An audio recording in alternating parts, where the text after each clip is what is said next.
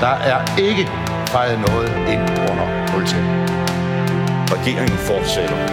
Derimod er det ikke nødvendigt, at statsministeren fortsætter. Der er ikke noget at komme efter. Her Helle, pas rigtig godt på dem. De er kun til lås. Fordi sådan er det jo. Ja, jeg kan bare sige, at der kommer en god løsning i morgen.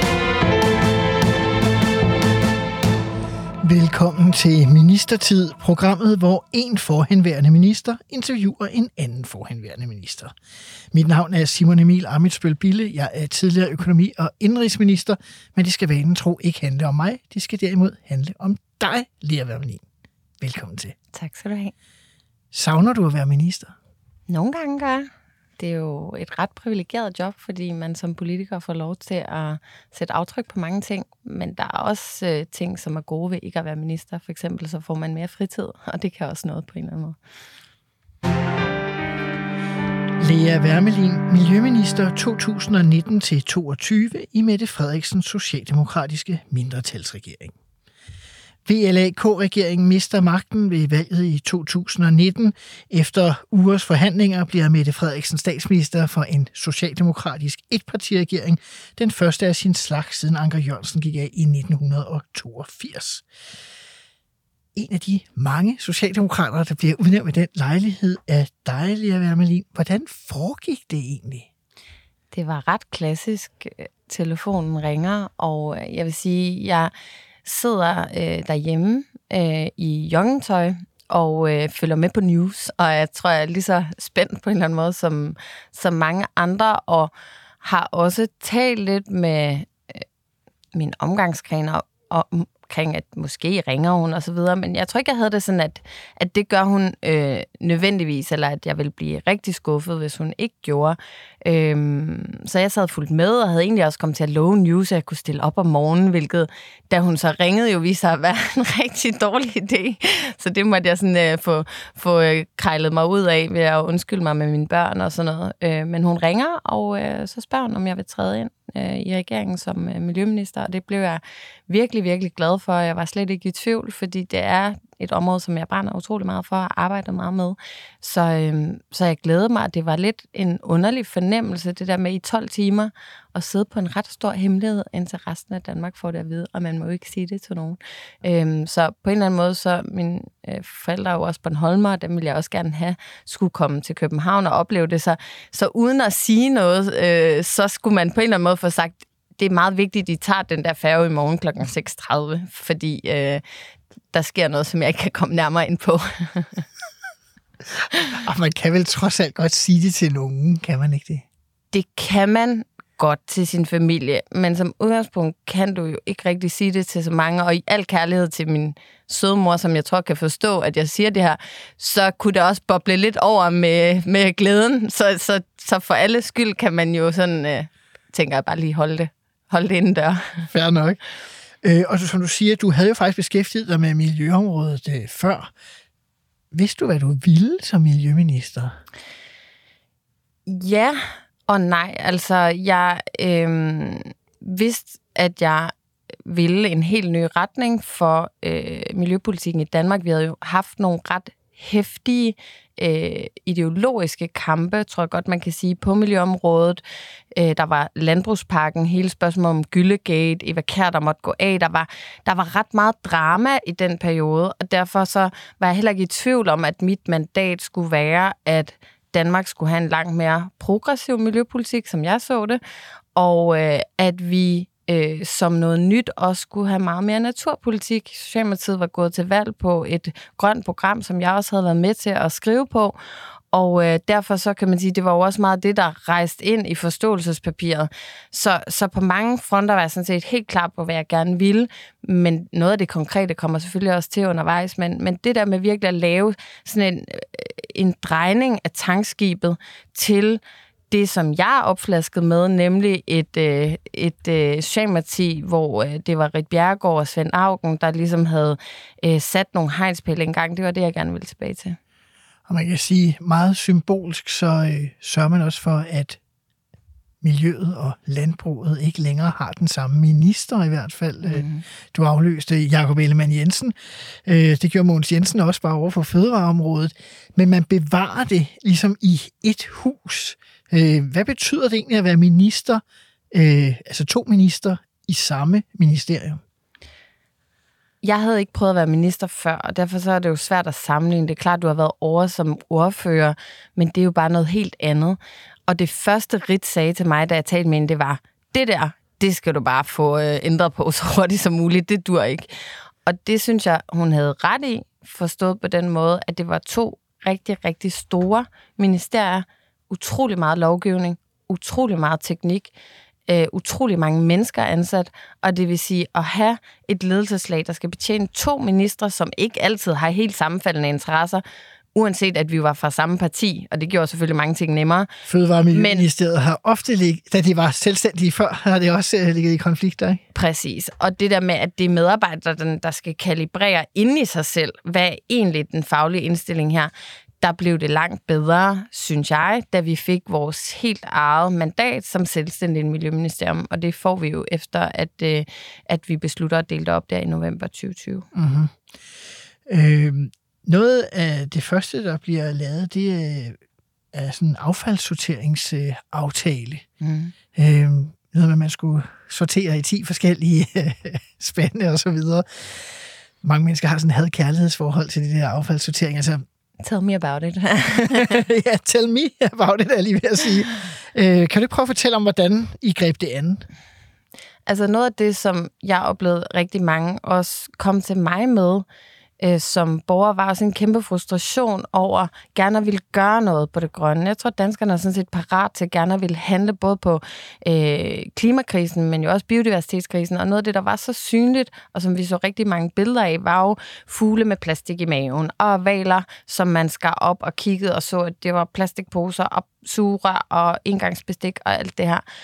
Så der var jo en ret stor øh, folkelig opbakning til at gøre noget, altså blive bedre til at genbruge, blive bedre til at genanvende.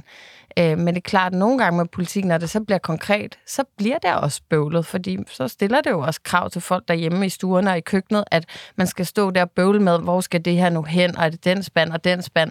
Og jeg fik da min andel af, jeg vil ikke kalde det hademails, men altså det var ikke alle, der var sådan helt op at ringe over, hvor fedt de synes, det var at skulle affaldssortere. Men da det så blev rullet ud, så har jeg faktisk ikke hørt så meget til det siden. Altså, jeg tror, det, som folk har hisset sig mest op over efterfølgende, det er papsugerøret. Men det handler jo så ikke om klima, vil jeg skynde mig at sige. Det handler jo om, at det var det, vi, en af de 10 ting, som man fandt mest på de europæiske strande, og det var derfor, vi forbød det. Ja. Men man får det stadig nogle gange i Sydeuropa, kan jeg så sige af egen erfaring i hvert fald. Ja, de må godt opbruge af lagerne, og så på et tidspunkt, så, øh, så er det slut med, med plastikken. Men hvad, der har jo været sådan noget kritik i forhold til affaldssortering, at man snart kan lave øh, nogle anlæg, hvor man bare kan hælde det hele ned, og så kan det nærmest sortere det, og så mm. behøver folk slet ikke at gøre det der. Det er virkelig er sådan en besværlig min vej at gå, i stedet for bare at lade teknikken klare det. Altså, hvordan... Jamen, jeg er ikke sådan en sorteringsfascist, hvor jeg så nyder at se folk øh, sortere affald.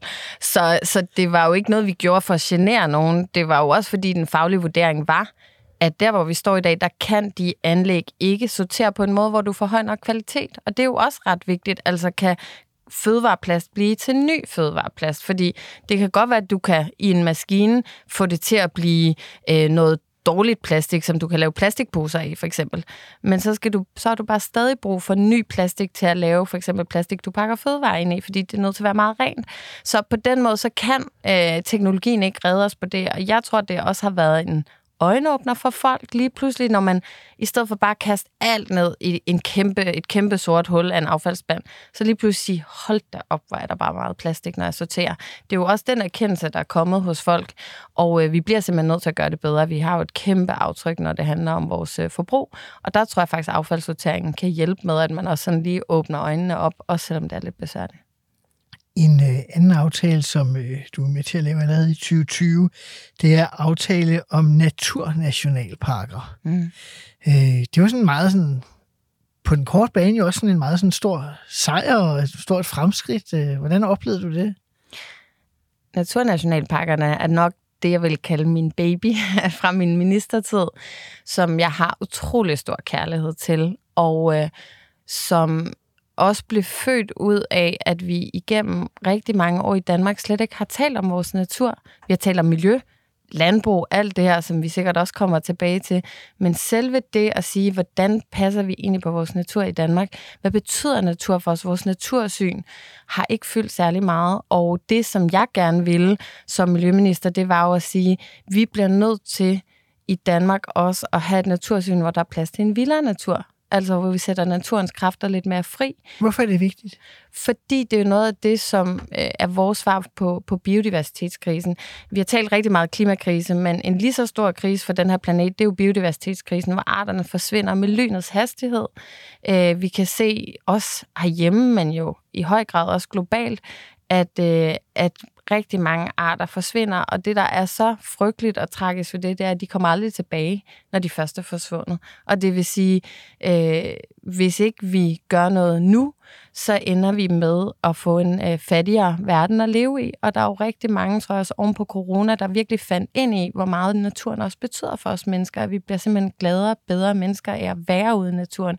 Det har enormt stor betydning for vores trivsel, og øh, så har det jo også rigtig stor betydning for planetens overlevelse. Det er jo det vand, vi drikker, det er jo, den, øh, det er jo de naturressourcer, som vi også bruger til at, at, øh, at være i den her verden på. Så hvis ikke vi passer på det, så er der bare ikke nogen planet til de generationer efter os. Så det var en kæmpe drivkraft for mig at, at handle på naturkrisen. Og det er sådan et projekt, der ligesom vokser lidt i løbet af din øh, ministertid. Altså jeg kan se, den første aftale, der snakker man om at udpege de to første, og når man kigger over længere ting, så er der pludselig et tocifret antal øh, øh, af de her øh, pakker. Øh, der er ikke altid øh, lige stor lokal begejstring, øh, når et område så bliver udpeget. Øh, hvordan har du oplevet det? Det er rigtigt, at det vokser undervejs, og det er jo et af de områder, hvor vi sammen med vores øh, støttepartier og også min personlige relation til de ordfører, som jeg samarbejder med for Man skal lige huske, at, at, at støttepartiet dengang var radikale SF. Ja, ja, der er sket noget ja, siden, ja, så det kan man lige at disclaimer. Men altså, det var enhedslisten SF radikale, som jeg havde et meget, meget tæt samarbejde med, fordi vi jo var et parti i gang. Så hver gang jeg skulle noget, så man skal forestille sig, hver gang jeg stod op om morgenen, så tænkte jeg, hvordan får jeg 90 mandater? Og der havde jeg brug for en rimelig varm hotline til, øh, til de tre ordfører. Og noget af det, som vi var meget enige om, det var behovet for en ændring af naturpolitikken. Og derfor så kommer det her projekt til at fylde rigtig meget. Og det er jo selvfølgelig mig som minister, der i sidste ende også er det udførende på de aftaler, vi så laver, sørge for, at det skal blive til noget, skal ud og tale med borgmestrene, øh, også øh, tage nogle af de slagsmål, de så medfølger. Og det er jo fordi, der også kan være nogle privilegier, man mister, når man gør noget andet. Så det, jeg oplevede, jamen det var en bekymring, øh, for eksempel fra friluftsorganisationerne, kan vi stadig cykle mountainbike? Kan vi stadig have orienteringsløb? Kan vi stadig ride på heste? Og det kunne de godt, men det er klart, det kunne også være, at man skulle tage nogle hensyn, hvis der så var sat øh, kronhjort ud eller andet, som, øh, som man øh, ikke var vant til i forvejen. Og i hvert fald også en ændring i den måde at være i naturen på. Og øh, det fyldte noget, og det brugte jeg rigtig meget en øh, tid på, og det synes jeg også var helt legitimt. Så var der en kæmpe diskussion ved siden af det omkring dyrevelfærd, som jeg mere oplevede som sådan et øh, spil for galleriet, hvis jeg må være så fri. Altså, tænk, er det hestekrigen på Mols? Det er hestekrigen, ja, hvor at, øh, det røg fuldkommen ud af proportioner, og folk jo skrev på asfalten, at jeg havde blod på mine hænder, og jeg ved ikke hvad. Og det tror jeg sådan rimelig opfrandet ved. Bare så dem, der ikke øh, kender de detaljer, altså det handler noget om nogle øh, vilde heste, der skal Jamen, det er jo, det er jo nærmest det, et, et program ja. i sig selv, vil jeg sige. Ja, ja. Øh, hvis man skal forstå alle de konspirationsteorier, som, som der bliver bygget op. Der starter med at være en sag på Naturstyrelsens arealer med nogle kør, som får for lidt mad. Og det må ikke ske. Og det handlede vi på, og der var intet politisk mandat i det. Det er simpelthen en sag, der går galt.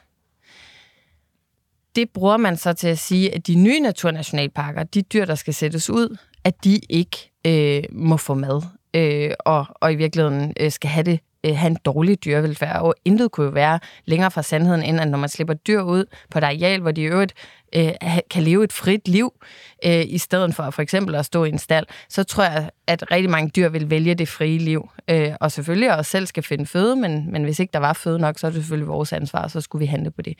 Så, så, så man bruger det i en politisk øh, krig, og det kan man jo godt gøre på Christiansborg. Det er der også nogle partier, der vælger at gøre. Øhm, og så bliver det blandet sammen med hele den diskussion, der har været i forhold til Mols Bjerge, hvor der jo er vilde heste sat ud, og som igennem en del år efterhånden har været øh, virkelig konfliktfyldt, og hvor min appel bare vil være til alle dem, der ligesom følger det, at man skal jo bare behandle øh, ansatte, uanset om det er i Mols Bjerge, øh, som ikke er statens, eller øh, på Naturstyrelsens arealer ordentligt. Altså, vi oplevede jo ansat, der blev filmet op i hovedet og blev råbt ad, og det var simpelthen, det har bare været alt, alt, alt for meget.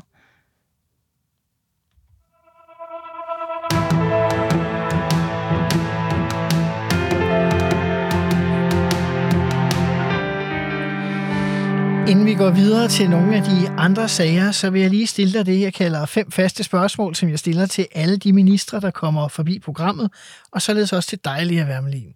Det første, det hedder, var der noget, du gerne ville have gennemført, som du ikke nåede? Men... Ja. ja, siger du allerede så inden tror jeg, så, ja. men så tror jeg, det er som minister. Ikke? Man har øh, en kæmpe passion for det område, man sidder med. Mm. Og dels vil jeg gerne have fuldt naturnationalparkerne til dørs. Det kommer vi så til at gøre i den her regeringsperiode.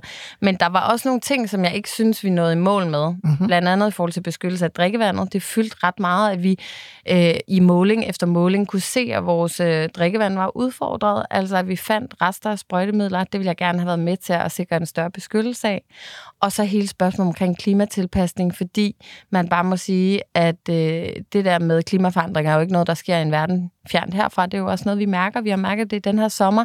Havl på størrelse med snebold i Italien, øh, oversvømmelser, øh, ekstrem tørke, øh, mere end 40 grader varmt i Europa. Altså, det er jo virkelig noget, der er kommet tæt på, og der skal Danmark øh, også gøre mere. Hvad er det for noget klimatilpasning, Danmark øh, mangler eller har brug for? Jamen, det, som vi kommer til at have brug for, fordi der bliver flere ekstreme vejrhændelser i fremtiden, det er, at øh, vi for eksempel skal øh, stormflodssikre, kystbeskytte, altså sørge for, at Danmark ikke bliver mindre, når, når vandet stiger, og at øh, nogle af de byer, som øh, ligger utroligt tæt på vandoverfladen i dag, at, øh, at øh, folks huse øh, sådan set kan, kan stå tørre, også når den ekstreme, øh, de ekstreme vejrhændelser sker. Og jeg var selv ude at besøge nogen i Jyllinge Nordmark, som er et sted, der har kæmpet med at få, få kystbeskyttelsen på plads. Øh, den øh, psykiske påvirkning, det også havde på sådan en familie, på at vågne op midt om natten, der er vand i huset, børnene er bange.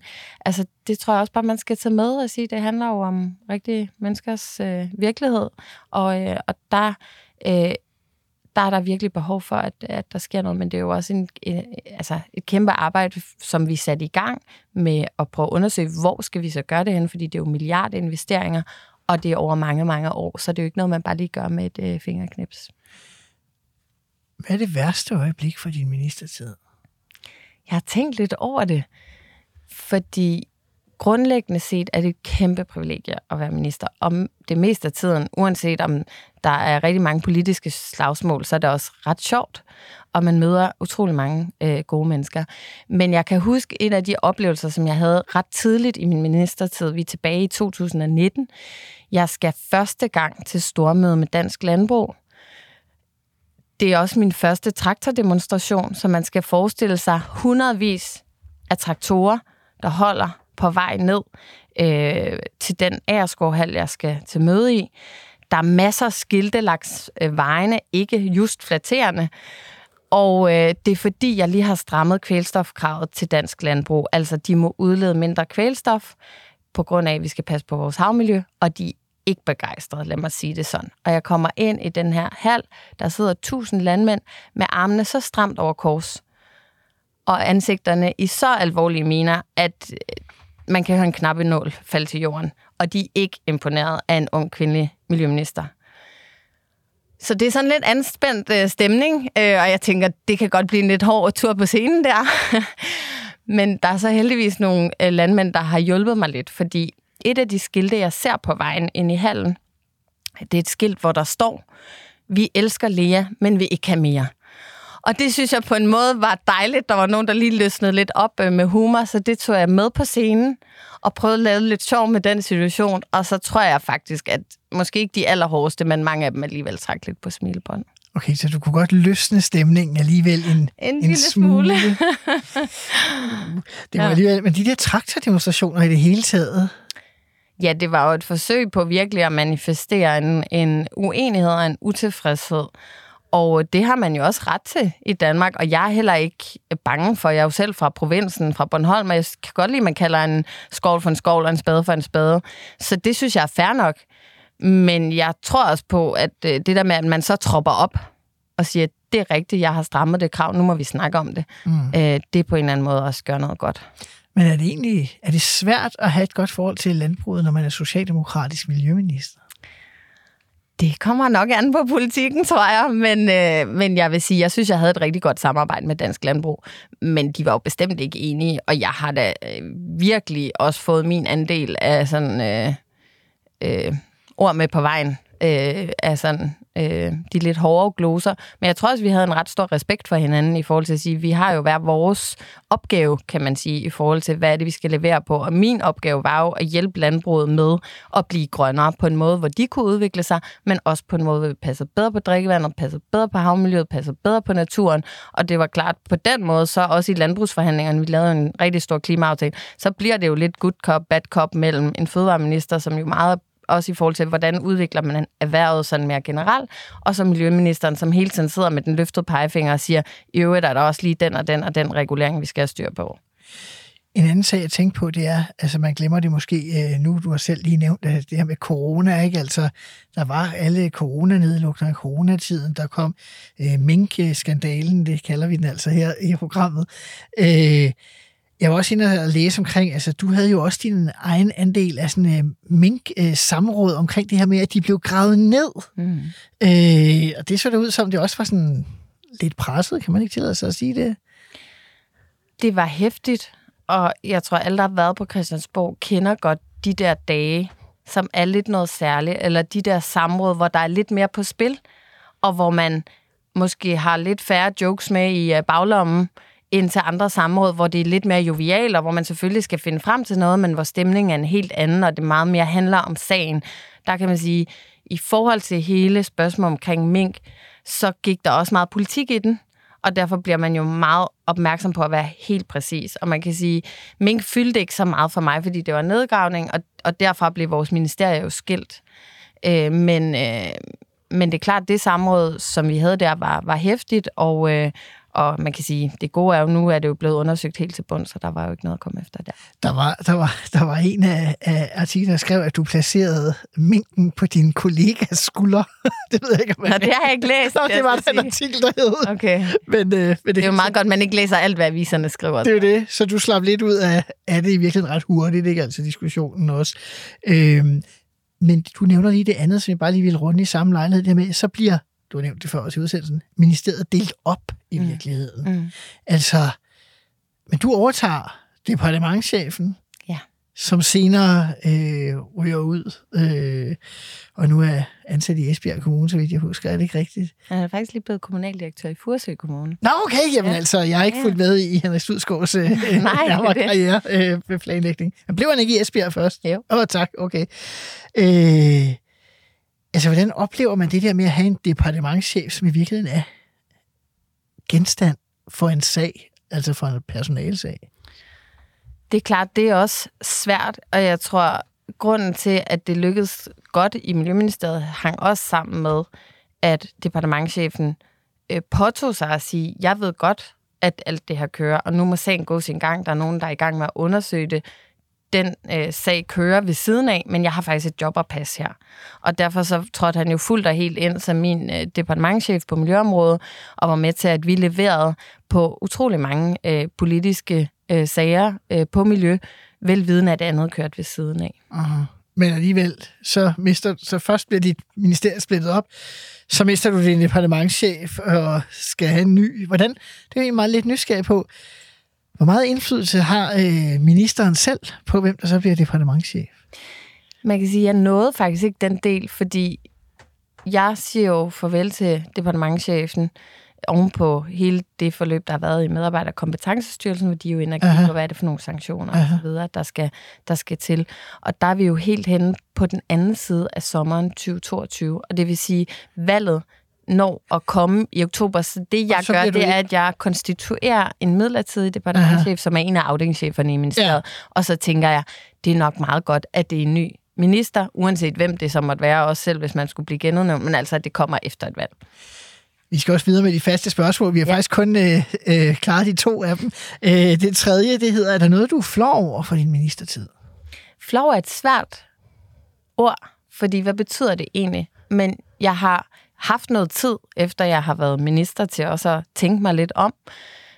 Og øh, det, jeg i hvert fald har tænkt, jeg er lidt ærgerlig over, er, at jeg ikke turde være så sårbar, tror jeg. Man bliver meget opmærksom på at øh, beskytte sig selv, eller ikke vise svaghedstegn i politik. Det, en, det kan være en lidt svær størrelse, og jeg har tænkt meget efter, at der er en række politikere nu her, der har stået frem med blandt andet stress og andre ting, og fortalt om også nogle af de personlige sider. Øhm, og der øh, havde jeg selv som minister øhm, også mine udfordringer med angst, som jeg har haft siden jeg var ung, og hvor jeg tror, at i forhold til de unge i dag, ville det være godt, at jeg også fra en platform som minister havde tur at være ærlig om de ting. Altså, jeg sagde det heller ikke i ministeriet. Jeg tror faktisk aldrig, jeg har fortalt det til, til nogen øh, sådan øh, offentligt før. Men det har jeg tænkt efterfølgende, hvad var det egentlig, der gjorde, at jeg synes, at det kunne jeg ikke gøre? Fordi dem omkring mig ville jo ikke andet end at hjælpe, for det første. Mm. Og for det andet kunne det måske også bidrage til, at de unge, der sidder derude og har en eller anden perfekthedskultur, også kan øh, lige sænke skuldrene lidt og sige, okay, det er faktisk okay at være lidt sårbar. Det kan man godt være. Men det, det er jo ret interessant, altså, at i virkeligheden synes jeg jo flere, man taler med nogen, siger det i studiet, andre siger det også, når jeg taler med dem andre steder, så får man et billede af, at der faktisk er utrolig mange, også fremtrædende politikere, minister, partiledere, whatever, som har angst, stress, depression, whatever. Mm. Øh, så det er jo rigtigt, altså måske det er et meget større øh, problem i det politiske, end man umiddelbart tror. Og i hvert fald kan der godt komme, og det kan jo også være ens egen forventning, mm-hmm. komme sådan et øh, behov for ligesom, at man pakker sig lidt. Ja. At, man er at man er bange for at give noget, fordi hvis det kan blive brugt imod en, så er politik jo også nogle gange desværre. Uh-huh. Og derfor tror jeg, jeg havde nok at gøre med at være ung og kvinde og førstegangsminister, så jeg havde ikke særlig meget lyst til, øh, tror jeg, at dele noget af det, der var svært. Øhm, og jeg måtte jo sige til ministeriet, fordi noget af det, jeg så brugte af værktøj, var for eksempel mindfulness, hvor man jo også bliver god til at trække vejret og være til stede i nuet. Og, øhm, og det øh, kan jeg da huske, fordi jeg jo ikke rigtig kom med en forklaring. Jeg sagde bare, nu, nu har jeg brug for en time, hvor jeg sidder og trækker vejret, og I skal ikke forstyrre mig. Øhm, at, at det kunne jeg måske godt have været lidt mere åben øh, overfor, over for dem, men jo, i høj grad også, synes jeg, udadtil. Altså den her samtale, øh, som vi påbegyndte omkring, hvorfor vores unge ikke har det bedre, end de har, handler jo ikke kun om noget, vi kan regulere os ud af. Det er jo ikke kun skærmtid. Det er jo også noget med, tror jeg, at de skal kunne spejle sig i os voksne, og der tror jeg, vi har pakket os for meget, og vi bliver nødt til at åbne lidt op. Hvordan kom din angst til udtryk? For mig har det været øh, meget forbundet med præstation. Man skal præstere ret meget som minister. Så, så, så derfor i starten fyldte det ret meget. Det kunne godt være sådan noget med øh, at tale i meget store forsamlinger, for eksempel. Øhm, og derfor så forberedte jeg mig i starten meget, men jeg kan egentlig godt lide at være på slapline, så jo mindre angst, jo bedre har man det både på scenen, og jo bedre leverer man sådan set også. Og det, der bare var mit rigtig store værktøj, det var mindfulness. Altså, jeg mhm. kan varmt anbefale det til alle, der, der, der roder med noget, at, øh, at det, var virkelig, det gjorde virkelig noget godt for mig, fordi det gjorde, at jeg blev nærværende. Og jeg tror, angst for mig var i hvert fald også det der med, når man har så travlt, så man næsten ikke ved, hvad det er, man skal som næste punkt, Aha. så er det meget svært at være til stede så... i det nu, du er i. Og man skal måske bare... også kontrollen over det, man skal. Ja, og man ved ikke hvad er det nu, jeg skal snakke om? Hvor er det, jeg henne? Hvad er det for nogle mennesker? Altså på en eller anden måde kan man få så travlt, så det er svært at have sig selv med. Og jeg kan bare mærke, at jeg har brug for at have mig selv ret meget med. Så jeg blev meget opmærksom på at sige, jeg bliver nødt til at være mere i nuet, og hvis jeg skal være det, så er jeg nødt til at have mere kontakt med mig selv. Og derfor også jo en snak med ens ministerium og sige, hvordan ser sådan en kalender ud? Og det var faktisk det første, min søde ministerchauffør øh, øh, sagde til mig, Johnny, som har været der i jamen, årtier.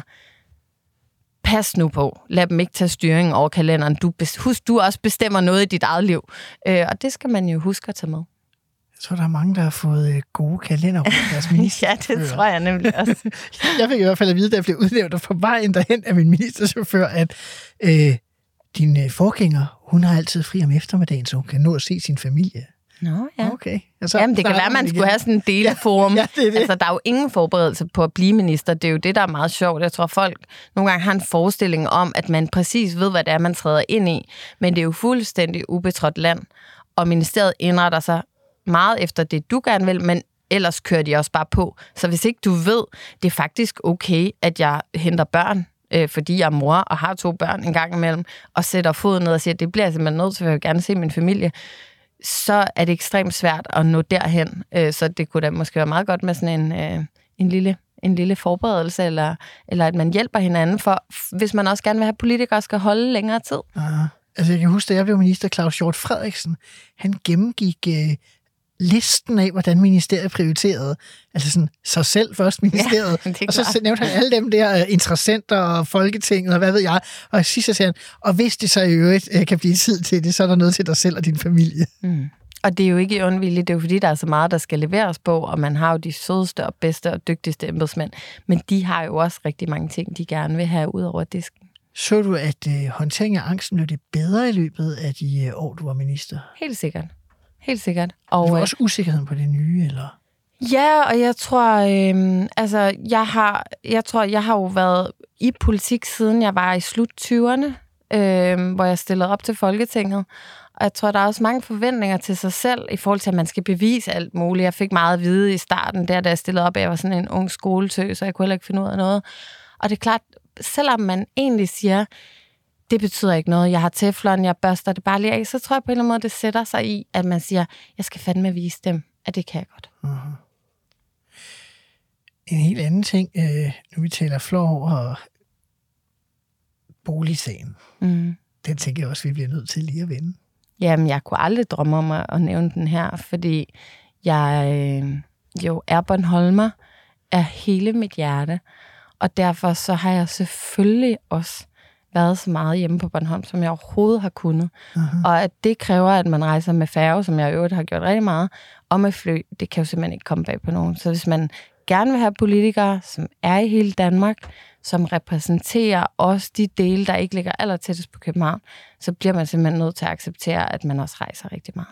Og der er også noget med, hvor mange dage man så skal være hvor og sådan noget. Ja, det var jo den sag, som, som BT kørte. Altså, jeg spurgte jo en advokat, om jeg ligesom levede op til de regler, og det var advokatens vurdering, at det gjorde jeg. Øh, ministerierne, øh, altså også mens jeg var minister i forhold til at rejse frem og tilbage, sagde jo også, at det er fuldstændig inden for reglerne.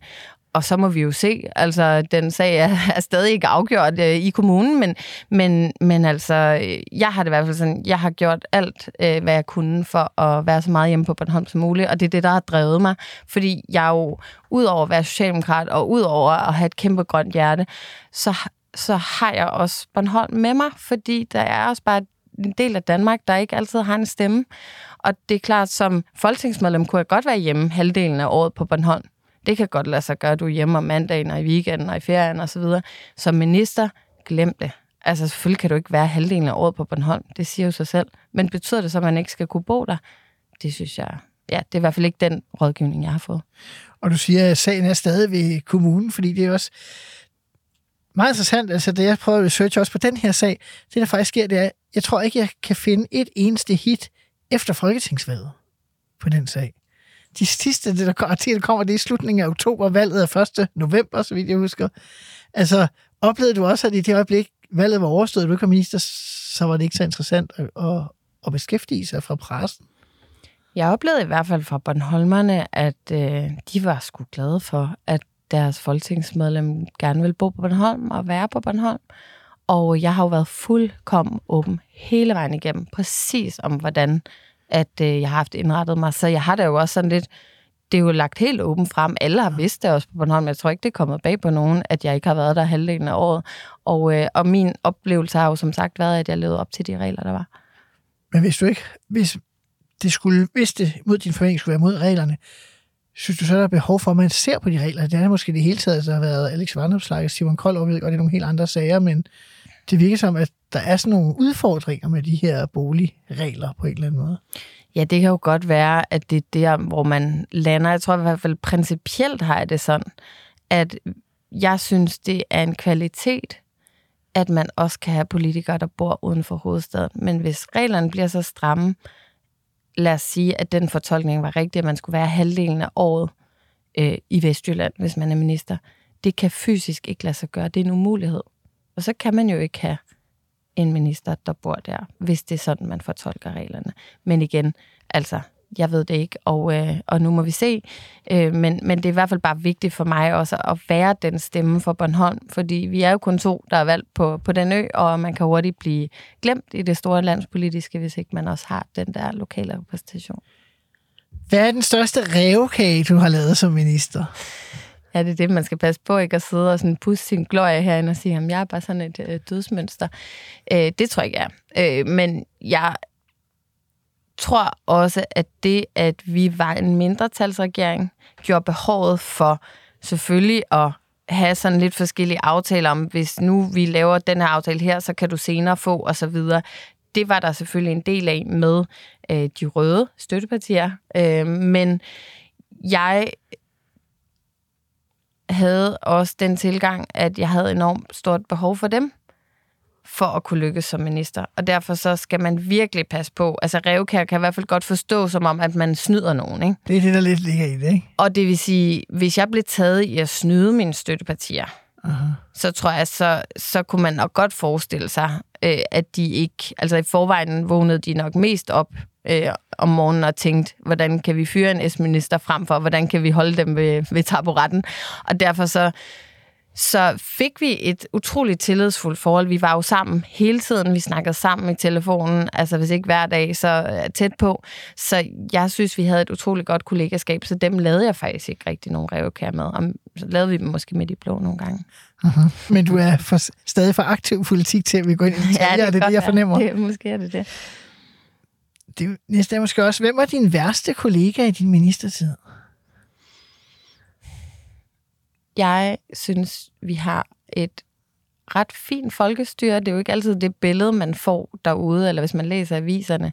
Men vi har et ret godt kollegaskab på tværs af partier, og jeg er jo blevet, altså jeg har jo oplevet, at folk i samrådet har beskyldt mig for at lyve, og nærmest kaldt mig de værste ting i aviserne. Og så bagefter, så hygger vi os og siger, hvordan går det egentlig med ungerne, og går du stadig til badminton? Og altså, på den måde, så, så, så, så er vi jo ret gode til, når, når øh, når kameraet ikke er på, at være gode kolleger.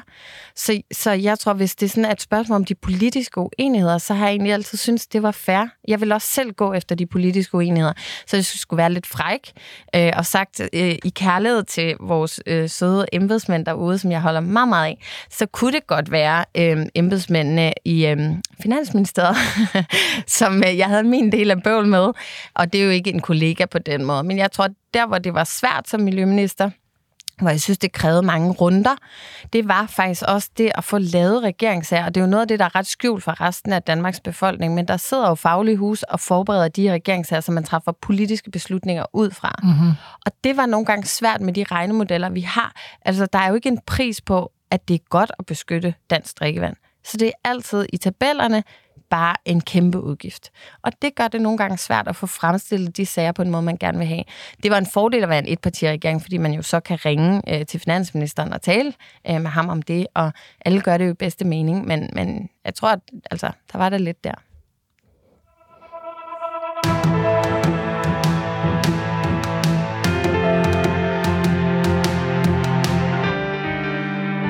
Vi skal over til jeg ved ikke, man skal kalde det nogle besværlige sager, men i hvert fald nogle, øh, nogle sager, som også øh, har præget din ministertid. Du var faktisk lidt inde på, på noget af det med den første, nemlig den her PFAS-skandale, kan man godt kalde det. Mm. Altså man pludselig fandt mere og mere øh, i det danske øh, drikkevand.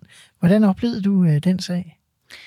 Ja, det var noget, der gjorde mig virkelig bekymret, og det var ligesom om, at jo mere vi gravede i det, jo mere vi undersøgte, jo mere væltede der bare ud af skabene. Og, øh, og det var jo på alle mulige områder. Det startede med den her forfærdelige sag i Korsør, hvor nogen, der egentlig bare gerne ville leve sundt og øh, lokalt, havde kør, der gik og græssede. Øhm, og så viste det sig, at de kør jo så var blevet forurenet af, at der havde ligget en brandskole tæt på, som havde haft brandskum, der havde haft det her PFAS i sig, som er øh, sådan nogle evighedsstoffer, der er meget, meget svært nedbrydelige i miljøet. Og det vil sige, at det bliver ophobet i fødekæden. Så fra det var i skummet, til det var i vandet, til det kom ind i græsset, til at køerne spiste, til at menneskene spiste de kør, og så var det lige pludselig menneskekroppe. Og i alt, alt for høje mængder. Og det er klart, det, øh, den konkrete sag satte sig, tror jeg, i mange af os, der ligesom arbejdet med det, fordi vi kunne faktisk ikke sige til de mennesker, hvad, hvad betyder det egentlig for dig og din sundhed? Øh, øh, møder, der havde ammet deres børn, altså det er jo helt inde der, hvor det virkelig... Øh, ja, hvor det virkelig rører en. Mm-hmm. Øhm, men det gør jo så også, at man som ansvarlig politiker bliver nødt til at sige, okay, nu har vi en sag, vi bliver nødt til at finde ud af, er det sådan andre steder i landet? Så er jeg jo sat en kæmpe kortlægning en gang, hvor er der ellers brandskoler? Er der nogen, der ellers har brugt de her typer stoffer? Øh, hvor er regionerne på at undersøge det her? Hvad med vandmiljøet? Der kom en kommune som mig og sagde, at vi har undersøgt noget øh, badevand og finder det her. Hvor kommer det fra? Altså, det blev bare ved og ved. Så, så i virkeligheden handlede det jo rigtig meget om dels at undersøge en masse, og så også arbejde på simpelthen at forbyde øh, PFAS. Men det er jo ikke bare et stof, det er jo tusindvis, og er der tusindvis af stoffer, som er overalt i den måde, vi producerer på. Så jeg tog fat i sådan en kæmpe arbejde i EU på at sige, at vi skal bare forbyde hele gruppen af stoffer. Man skal ikke have de her fluorstoffer, som det er. Øhm, og det er jo heldigvis noget af det, der er i gang nu, og det er mm-hmm. dejligt. Men altså, man må også, jeg ved ikke, hvordan øh, viden er udviklet sig. Altså, vi kan alle sammen huske, at vi skulle have tandpasta med fluer og sådan noget. Øh, reklamerede de altid med, da vi var børn, ikke? Og jeg kan faktisk huske, at der var en børnehave der, hvor jeg boede.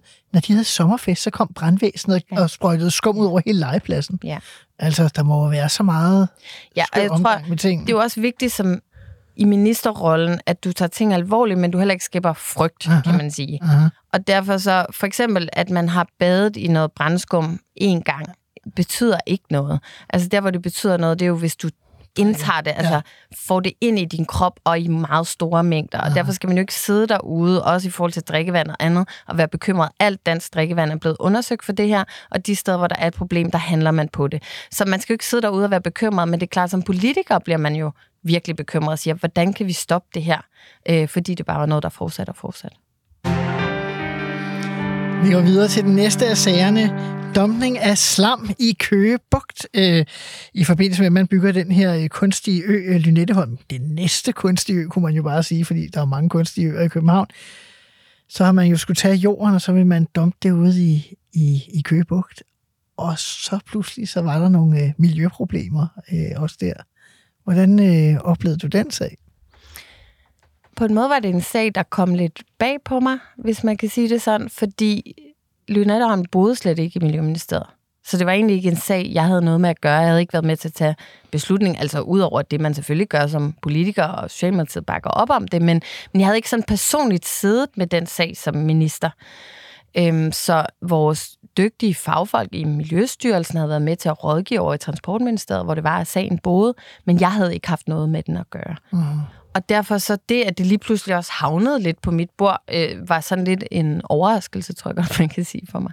Men hvordan havner den så på dit bord? Jamen det gør den, fordi der er en svensk minister, som øh, er miljøminister, som jeg tror meget intuitivt tænker, når det er noget med miljø, lad mig lige skrive til den danske miljøminister. Så på en eller anden måde, fordi det gik ind i vores postkasse, så var der noget, der havnede på mit bord. Øh, og, øh, og det, øh, ja, det sendte vi så videre til, til transporten, og så var der noget, der faldt lidt mellem to stole, og, og det fik jeg vist også en næse for. Jeg skulle lige sige, du ender faktisk med at få en næse. ja, det gør. I øvrigt øh, jo sammen med Trine Bremsen, mm. som var transportminister, men ikke på det tidspunkt, hvor beslutningen var truffet. Ja. Så på den måde, nogle gange er tildelingen af næser, det er jo i hvert fald også interessant, kan jo godt være sådan lidt arbitrær, hvor man tænker, altså, jeg skal ikke holde hånd over dig her udsendelse, men Trine Bremsen i den sag, det virker jo i hvert fald mm. helt, øh, helt skørt. Mm. Ja, og man må sige, at Folketinget har jo også behov for nogle gange at markere og sige, prøv at vi vil gerne, det var jo den øh, beslutningskreds over til transporten, vil gerne have haft vidst noget mere, og så videre, så kan man diskutere, hvad vidste de og hvad vidste de ikke. Men jeg har det bare sådan, selvfølgelig skal Folketinget vide alt og der er heller ikke, altså, så må man jo tage den politiske diskussion. Og når det ikke bliver gjort godt nok, så er det i bund og grund regeringens ansvar, og det må man bare tage. Og sådan er det som minister, og det tror jeg ikke, man skal græde så meget over. Så går vi videre til 2022 er vi i hvert fald lige nu, det var vi måske også før, men krigen mellem Rusland, eller angrebskrigen fra Rusland på Ukraine, øh, gør, at der kommer opmærksomhed på, at Naturstyrelsen sælger nåletræer til russerne. Jeg tror, det er en sandhed med modifikationer, men det er klart, i forbindelse med Ukraine, hvor vi jo fra dansk side virkelig har været allerforrest på sanktionerne, på at støtte med våben, på at tage imod ukrainske flygtninge, der kom hertil, så gennemgik vi jo også vores ministerie med tætte kamp for at sige, vi skal i hvert fald gøre alt, hvad vi kan, for der, hvor vi har hånden på kogepladen, og stoppe noget. Og det vi jo så fandt ud af, det var, at der var øh, nogle ejere, ikke øh, i Rusland, men som havde dobbelt øh, statsborgerskab, og dermed også noget russisk øh, ejerskab på en eller anden måde ned i nogle forsyningskæder. Og der havde jeg det bare sådan, det skal vi jo bare stoppe så hurtigt som muligt. Ja, så man kan jo diskutere, du siger, det er, er ja, i hvert fald hvis man læser om det, øh, så taler man i hvert fald om, øh, om sådan nogle russiske koncerner, som øh, får øh, træ fra danske statsskove. Altså. Mm. Øhm, men det er jo meget godt illustreret på, kan man sige, nogle af alle de problematikker, der så også opstår, altså vel ikke kun for stat, men også for private virksomheder. Altså, hvor hurtigt reagerer man på sådan en sag, og hvor hurtigt kan man gøre noget? Altså, man reagerer så hurtigt som overhovedet muligt. Altså, man skal jo ikke være sådan... Øh øh, virkelig en dygtig politisk analytiker for at regne ud, at øh, med den øh, også indflyvning, du laver her, øh, jeg har jo ingen som helst aktier i at ville sælge noget træ til nogen som helst russer. Så som politiker, så er min intuitive reaktion, når jeg får sådan noget at vide, det er jo bare, lad os stoppe det nu, i dag, med det samme. Øh, og så går, man, så går det juridiske kontor i gang og alt det her, og så skal man jo så finde ud af at koordinere med Udenrigsministeriet, og hvad kan vi, og hvordan laver vi fælles sanktioner, og er det egentlig inden for eller uden for sanktionerne? Det var ikke inden for, altså, der var ikke noget brud på nogle sanktioner, men det er klart, jeg havde jo også den tilgang, at man som stat skal gå foran.